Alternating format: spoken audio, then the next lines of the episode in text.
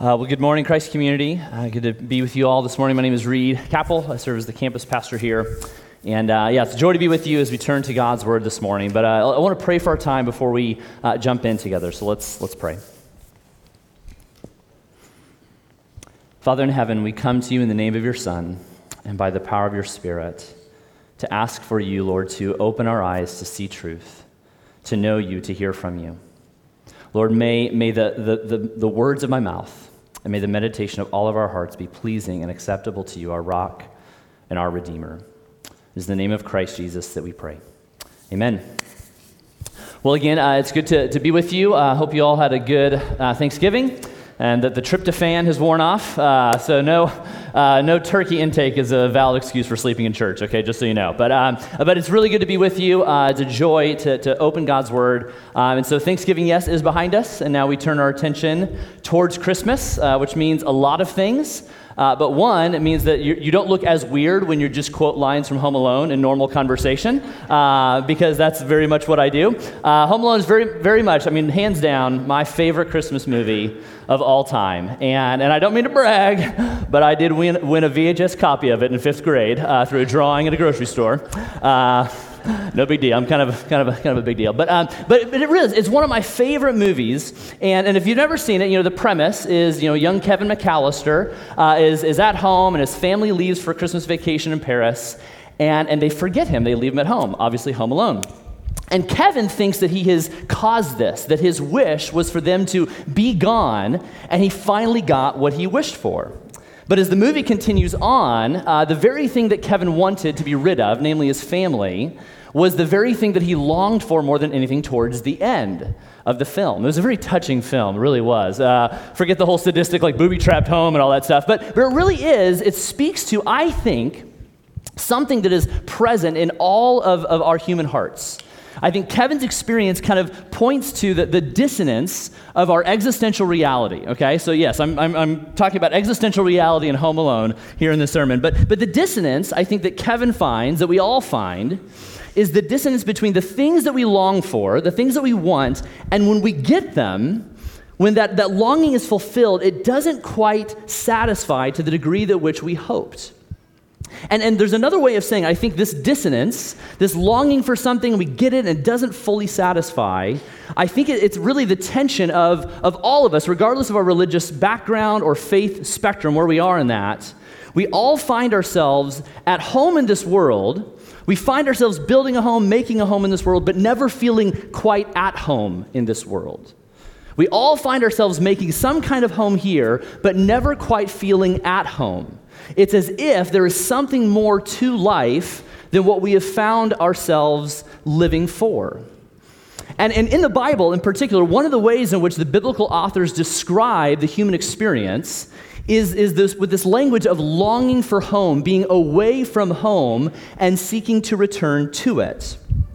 And so, as we prepare for the Advent season, which we, we begin officially next Sunday, we want to spend some time exploring and unpacking this, this idea of longing for home. And we're going to do it in the Old Testament book of Isaiah. Uh, Isaiah was a prophet who spoke of this theme of longing for home, who gives us both words of judgment and hope, and particularly a hope that one day we will be able to come home at last. And so this morning, we're, we're going to be going through Isaiah during our whole season in Advent, but this morning we're going to be camped out in Isaiah chapter 1. And what I'd like to do is read our, our text together. So if you would, I invite you to stand for the reading of God's word from Isaiah chapter 1. And if you don't know where Isaiah is, just open your Bible right in the middle. You've got Psalms, and then just go to the right. You've got Psalms, Proverbs, Ecclesiastes, Song of Solomon, then Isaiah. Isaiah chapter 1, I'm going to be reading verses 1 through 4. Hear the word of the Lord. The vision of Isaiah the son of Amoz, which he saw concerning Judah and Jerusalem in the days of Uzziah, Jotham, Ahaz, and Hezekiah, kings of Judah. Hear, O heavens, and give ear, O earth, for the Lord has spoken. Children have I reared and brought up, but they have rebelled against me. The ox knows its owner, and the donkey its master's crib, but Israel does not know. My people do not understand. O sinful nation, a people laden with iniquity, offspring of evildoers, children who deal corruptly. They have forsaken the Lord. They have despised the Holy One of Israel. They are utterly estranged. This is the word of the Lord. You may be seated. So, we're going to be in chapter one of Isaiah, but I want to give a little bit of context so we know kind of where we are um, in the storyline in the history of God's people. Uh, so Isaiah was a prophet who did most of his work in the southern kingdom of Judah. So the people of Israel, they, they were split into two kingdoms. You have Israel in the north, Judah in the south. And Isaiah did most of his prophetic work in Judah around 740 BC. This was towards the end of kind of the prosperous years of the people of Judah. They experienced great prosperity, great comfort, and wealth. But during these prosperous years, they, they started to recognize that, that their comfort level was, was in jeopardy because of the growing threat of the Assyrian nation to the east. And so during this kind of tenuous time, as Assyria is growing in greater power, Judah is starting to recognize that their comfort years are coming to an end. And during this time of comfort, but also in recognizing the threat of Assyria, Judah had found themselves basically rebelling against God in various ways. And Isaiah is speaking to this rebellion particularly. And what we see throughout the book of Isaiah is that Isaiah is the prophet who did, he very much spoke words of the coming judgment, a coming judgment that was far greater than what they, their minds could predict. But he also simultaneously told of a coming hope that was greater than their hearts could long for. A hope that one day that the people of God could find themselves returning to home, returning specifically to the home that they lost, but actually I think what Isaiah would say, returning to the home that they left. And this is the idea that I want us to be looking at in Isaiah chapter 1 as we continue on. I think this is exactly what Isaiah is getting at as he is unpacking his message of judgment and message of hope as he's speaking to the people of Judah throughout this magnificent book. But specifically, as we turn to the opening chapter of Isaiah, what I want us to see is that when we, we think about this theme of home that the Bible richly paints for us, home is a place that we long for, but I believe Isaiah wants us first to see that home is a place that we run from. Before we can understand it as a place we long for, Isaiah wants us to see that home is a place that we run from. Now, in chapter one, Isaiah, he, he is employing this very rich familial language in describing his relationship to Judah. Uh, you, you see the language of children. The children have I reared in verse 2. The word offspring is used in verse 4. Judah is described as the daughter of Zion in verse 9. But it's not a picture of like a perfect family. The, the children that God is referring to are rebellious children, a wayward children. Those that have not only been distant from God their Father, but who have actually run away and are absent from his presence, so to speak. And Isaiah gets right to it. He, he doesn't kind of open up with any, like, hey, I hope your parents are doing well. Isn't this a nice spring we seem to be having? He just gets right to this message of their waywardness and rebellion and showing them how they have walked away, turned away, and gone away from God, who they find to be their true home. And so, what we see in verse 4, uh, Isaiah describes their sin and rebellion in many ways, but I want to focus in on one in verse 4. Isaiah says in verse 4, the second half of verse 4, he says, They have forsaken the Lord, referring to Judah. They have forsaken the Lord. They have despised the Holy One of Israel. They are utterly estranged. Now, that last phrase, utterly estranged, is a very unique phrase, and it literally means to make oneself a stranger. It's, it's to turn away in such a way that, that the person you had a relationship with, the one you're turning away from, is now treating you as if you were a stranger unknown to them. I actually love how the, the King James Version actually translates this verse. Uh, it's kind of old English if you haven't read the King James Version in a while, but, but in describing or translating this phrase, utterly estranged, the King James Version says, You have gone away backward. You have gone away backward. It's not just that you have gone in a different direction, but you're actually going backwards in a way that you are unmaking yourself. So we see the people of God have rebelled against him, not just in, in failing to do the things that they should, and, and by succeeding in doing the things that they shouldn't, but they are rebelling against God precisely by the act of running from Him, being distant from God, wanting nothing to do with Him, to be treated as if He was a stranger. And this is precisely what, what sin is. It is a turning away from God, it is a going away backward, it is a running from home, from our right relationship with God. But in our, in our modern kind of progressive culture, you know, the word sin is very, very old and outdated. We don't like talking about sin. It's this kind of antiquated medieval concept that should be kind of thrown out along with astrology and medicinal leeches, you know, and fanny packs, like stuff that's just no longer relevant in our day today. Um, but, but I think that we, by throwing sin out of our vocabulary, we've actually kind of removed something that helps us understand the brokenness, the plight that we all feel and face all of us face the fact that we are not and the world is not the way it ought to be. But we dismiss sin as just this religious term. But far from being a, a, violation of some kind of ethereal religious standard, sin is actually much more personal than that. I think we tend to dismiss sin as just this religious concept, but really what sin is, it is the undermining act of unmaking and unraveling ourselves. Yes, it is. It's rebellion against God for sure. I don't want to diminish that. But sin is at the core of, of, of, when we understand our relationship to God, sin is the undermining act of unraveling and unmaking ourselves. It is for sure rebellion against God and an attack against Him, but it is also an attack upon ourselves. Which is why Isaiah, in describing the impact of sin in verse 5, we read these words. Isaiah says, Why will you be struck down? Why will you continue to rebel? Isaiah is equating sin to the act of, of inflicting ourselves with a wound brought upon by ourselves, which is very consistent with, with the word evildoer back in verse 4. Uh, Isaiah uses this word to describe Isaiah, and that word, evildoer, the, the root of that word, it, it's describing someone who is both, who both brings harm upon others and upon themselves. An evildoer is not just someone who is bringing about harm and destruction to others, but they bring harm upon themselves. And this is precisely what Isaiah is trying to get through into the minds of the people of Judah.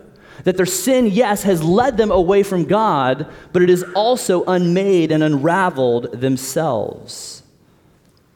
Our sin, our, our, our choices to live apart from God, to choose to determine right and wrong, good and evil for ourselves, yes, is an attack on God. It is a rebellion against Him, but it is also an attack upon ourselves. Which is why Isaiah goes on to describe the impacts of sin in, the, in these very physical, bodily ways as you read through. Look, look, at verse 6. Isaiah describes kind of what, what happens when we run from home, when we flee from God, when we rebel against Him, when we go and turn away backwards. Isaiah says, From the sole of the foot even to the head, there is no soundness in it. There's no health, there's no wholeness or com- completion. But there are bruises and sores and raw wounds. They are not pressed out or bound up or softened with oil. And so, what we see, uh, I don't, I don't want to diminish this here. God is righteously angry with our sin. But what we have to see that Isaiah is trying to show us as well is that he is, he is also tenderly brokenhearted over the self inflicted wounds that we bring upon ourselves through our rebellion, through our running away from him. Isaiah 1 is a wake up call, yes, to the people of, of Judah, but also to, to God's people throughout history that we need to see our sin for what it is. Yes, it is an attack on God, but it is also an act, an undermining act that unmakes and unravels us. Isaiah 1 is a wake up call so that we might see the error and the terror of our ways as we run from home and as we run from God. And, and so, a question for us to consider as we think about sin in this way that home, yes, is a place we long for, but it's also a, a place we run from. Is it possible that the turmoil you and I face, the heartache and pain that we experience in this life, is it possible that it's been brought about by a self inflicted wound, by an act of us running away from God and choosing to make a home for ourselves apart from Him? Do we see sin in this way? Not just as this kind of 30,000 foot kind of esoteric understanding that's rooted in religion, but do we see sin as something that unmakes us because it removes us from the one who made us? But Isaiah goes on to show us that while home is a place we run from, home is also a place that we try to remake. So it's not just that we run from God, but in our attempts to live free apart from Him, we seek to remake home in a fabricated, false way. Now, I, I want to get to this in a second because I think this is where Isaiah is going, but I want to pause for a second because I'm sure there are some of us here who probably have a hard time resonating with this language of God and sin, and, and I totally get that. I totally get that. And that's okay. I, we want Christ community to be a safe place where doubts and questions and objections can be shared in a way where we can wrestle together. But even though some of us may kind of dismiss or discredit the supernatural or the religious, I believe that simultaneously we find within us this kind of haunting feeling that we are not at home in the world we inhabit. That's the dissonance I mentioned earlier, that we find ourselves in this world making a home, but never quite feeling at home. And so, while we may not recognize that it is God's home that we are longing for and that we have run from, I believe this is precisely what we experience in this kind of existential dissonance of, of longing for something and getting it and it not quite satisfying. It's what C.S. Lewis described in his phenomenal sermon, The Weight of Glory, in describing this idea, this phenomenon of longing and nostalgia. Lewis describes this feeling of longing as this He says, Longing is a desire for something that has never actually appeared in our experience. We cannot hide it because our experience is constantly suggesting it.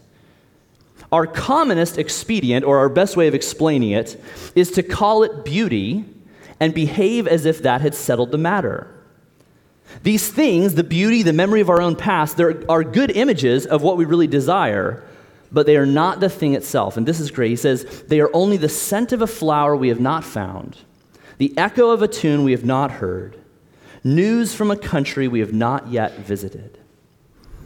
Lewis is describing this, this dissonance of our existential reality that the world in which we inhabit, while we find ourselves making a home here, we never quite feel at home in this world. The reason home is a place we try to remake. And so, so rather than trying to reconsider the premise that, that God is our fundamental home, we seek to remake our home in other ways, through other pathways, through other gods, so to speak. And they never quite match up. The reason home is a place we try to remake is because home is a place that we have forgotten and yet we vaguely remember. There's something about this longing feeling that haunts us. Even Charles Darwin, Charles Darwin, I mean, the, the, the father of, of, evolutionary science, was haunted by the same feeling that there must be more than the material world. In his own autobiography, Darwin says this it, it was a record in his journal. He says, whilst standing, yes, he did say whilst, whilst standing in midst of the grandeur of a Brazilian forest, it is not possible to give an adequate idea of the higher feelings of wonder, admiration, and devotion which fill and elevate the mind. I will remember my conviction, this is the kicker, that there is more in man than the mere breath of his body. So Darwin recognized that, even though all of his scientific findings are rooted in the fact that the world is a closed system, nothing outside the material world, nothing supernatural or transcendent, he is still haunted by a feeling that he is not home in the world. And so that may describe some of us, but, but, it, but instead of, of tracing the breadcrumbs of our heart back to this place that, that perhaps maybe, maybe our longing is pointing to something greater than this world, we choose instead to fabricate a new home. We try to make a, a, world and a home apart from God, and what it ends up doing, it, it ends up feeling less like a home and more like a, a model home. You know, when, when a new neighborhood opens up, there's a model home that you can go and check out and see what these homes are going to look like. And on the outside, it looks great, but inside, it's filled with fake furniture, with wax fruit, and family photos that came with the frame.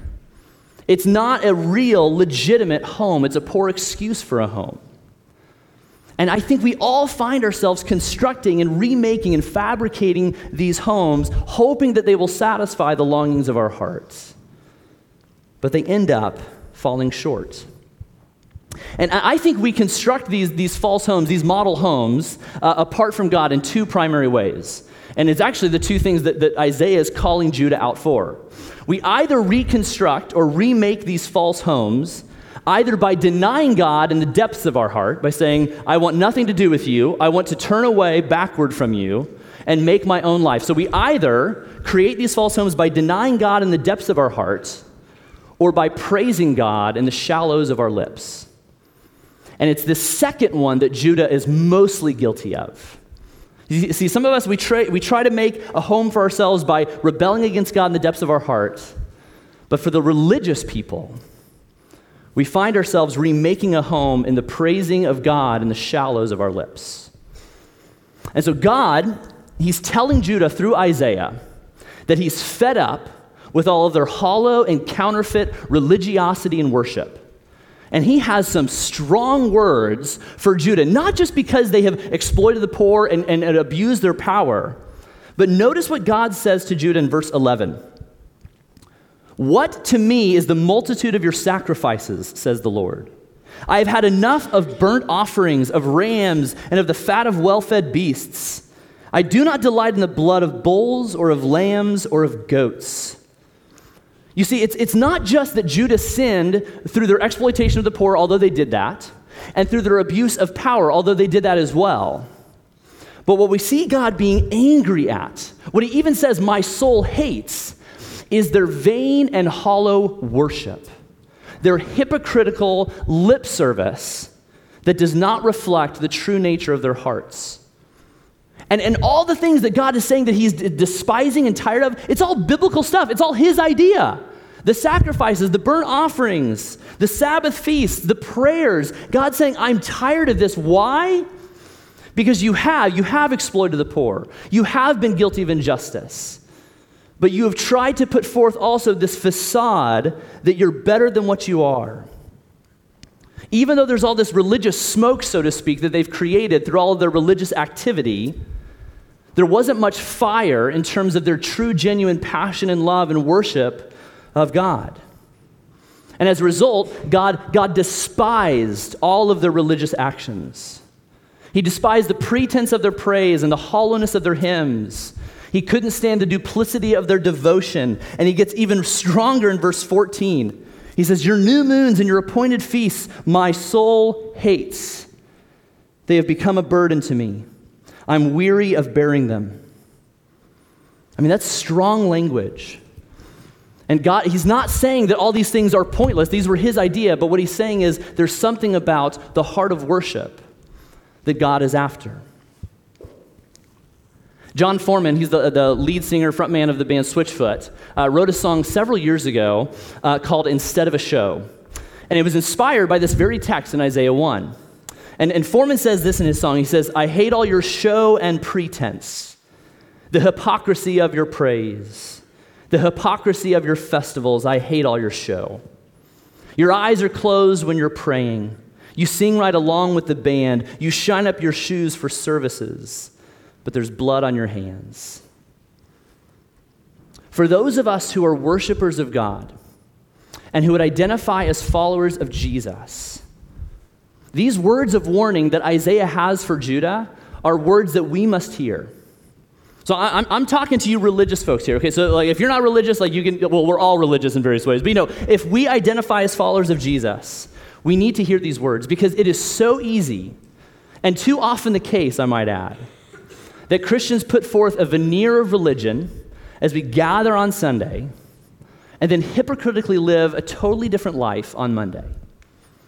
I know that's true of my life. And my guess is that's true of many of our lives, if we're honest. Because God calls us to worship Him in all of life. He is not interested in a few hours on Sunday and a few hours on Wednesday and maybe 15 minutes in the morning here and there. God has called us to worship Him in all of life. And that's very, the very point why He's so upset with Judah because they failed to see God's sovereignty, His reign, His relevance, and jurisdiction over every aspect of life. And so the question for us is are we guilty of not just running from God, but are we guilty of constructing a model home of hypocrisy, of fake and hollow worship? Because fake and hypocritical worship, it's way easier than faith and repentance and obedience. It's way easier. And it makes us look so much better. And because of that, because it's easier, sometimes the best place to hide from God is in the plain open sight in church. Sometimes the best place to hide from God is couched within religion, is being devoted to being here every Sunday. And I'm not, I'm, we should be here every Sunday for sure. But when we use this as a thing to make ourselves look like we, we have this veneer of religion, we may find ourselves hearing these words that, that God said to Judah I'm tired of your festivals. I'm tired of your sacrifices. God is after our hearts. Are you and I hiding from God in plain sight? Are we finding ourselves so wrapped up with religious activity on Sunday, but then returning to our model homes of injustice, of corruption, of apathy and complacency on Monday? Lord, help us to open our eyes to see our hypocrisy. Now, while I do think that God wants us, all of us, to be aware of the ways in which we have gone away backward and turned from Him, and I believe He wants us to have serious consider consideration for the ways in which we have rebelled against Him, either through our, our self righteous religion, but also through our self destructive rebellion. I also believe God wants us to know that home is a place we can return to. Home is a place we can return to. And this is the beautiful, again, remember, Isaiah is the prophet of judgment and hope. And we see this beautifully put on display in Isaiah 1. You see, Isaiah 1, it really, in many ways, is a microcosm of the entire book of Isaiah, and really of the entire Bible. There's a message that the bad news is far worse than we can realize, but the good news is far greater than we could ever dream. And so, God's message of hope through Isaiah is that yes, while home is a place we run from, home is a place we remake, home is also a place we can return to. But how do we return home? Well, God declares these words to Judah through Isaiah in verse 16 Wash yourselves Make yourselves clean, remove the evil of your deeds from before my eyes. Cease to do evil, learn to do good, seek justice, correct oppression, bring justice to the fatherless, and plead the widow's case. The way we return home is first by admitting that there is a home in the first place. Admitting that there is a home and that we have run from it, that we have drifted away either through our rebellion in the depths of our hearts by saying, There is no God, I want to be my own person, or through the praise and the shallowness of our lips. And so the way we return home is by admitting that there is a home and admitting that we ran from it. To put it simply, we, we return home through repentance. And, and I know repentance is a churchy word. We talked a little bit about it as well in, in the, our Proverbs series. But repentance, really what repentance is, to, to understand it, uh, it's, well, really, remember what Isaiah said, how he describes sin in verse 4 that it is a being utterly estranged, turning away from God, going away backwards. They turned away from God. And so, so when we understand sin as a turning away from God, what is repentance? Repentance, if I had to put it very simply in an acute way, repentance is turning away from turning away. It is recognizing that we have a proclivity, a tendency to turn from God, to pursue our home in something else other than Him, and so repentance then is turning away from our turning away. It's coming back to the home that we left, that we lost. And so this is how we find our way back. We must turn away from turning away. We must repent of our sins, both of self destructive rebellion as well as our self righteous religion. Because did you notice in verse 16? Look at verse 16, how Isaiah doesn't say, remove your evil deeds. He says, remove the evil of your deeds. Which means that if, we, if we're going to repent, we must, yes, repent of our rebellion, yes, repent of the things that we ought not to do. But God is very clear to Judah that they must also repent of their good religious actions that are done in vain, that are drenched in hypocrisy. What this means is that we must repent of using church attendance as a way of impressing God that we should repent of, of prayers that we pray in hopes of, of convincing people that we're more spiritually mature than we actually are. We should repent of our, of our good works that we perform before others in hopes that, that perhaps they will see us in a better light and perhaps God will finally approve us and accept us. And we, and maybe more specifically, I must repent of preaching and leading as a pastor for the purpose of validating and elevating myself in the eyes of others. You see, it's not just repenting of the evil deeds that we are guilty of, but it's repenting of the evil of our good deeds. And here's the truth every single person in this room walked through those doors this morning needing repentance. Every single one of us. This message of repentance is not just for the religious or the irreligious. It is for all people because we all have a tendency to try to remake our home apart from God through such lesser things. All of us need repentance. And not simply because we're lost sinners, although we are, but I believe, and I think it's what Isaiah is getting at, is that because we're lost children who need to go back home. Yes, we are lost sinners who need to be forgiven, but the message of Isaiah is that we are also lost children who need to go home. For when we repent, when we finally turn away from turning away, we will find our way back home. And as we return, we will find God sitting at the table, not with arms crossed, ready to chew us out, but with arms open, ready to invite us in. He's been waiting this whole time. And what we see when we return home, when we finally turn away from turning away and come back home, we will hear the words of our loving Father who says to us, Come now, let us reason together. Though your sins are like scarlet, they shall be as white as snow. Though they are red like crimson, they shall become like wool. God is basically saying, Come back home. Turn away from turning away. Let's, let's talk this through. For even though you are bruised and bloodied from all the things that you have done and by all the things that have been done to you, you can still come home. And friends, this, this hope that was the hope for Judah is the hope for all of us as well. It is the hope for those who have run from God by, by wandering away, wandering off in rebellion, but it's also for those who have wandered off by staying near through religion. It is a hope that no matter how, how lost or lonely we are, how bruised or bloody we might be, how torn or tattered we may find ourselves, it is the hope that home is a place, indeed, home is a person that we can always return to.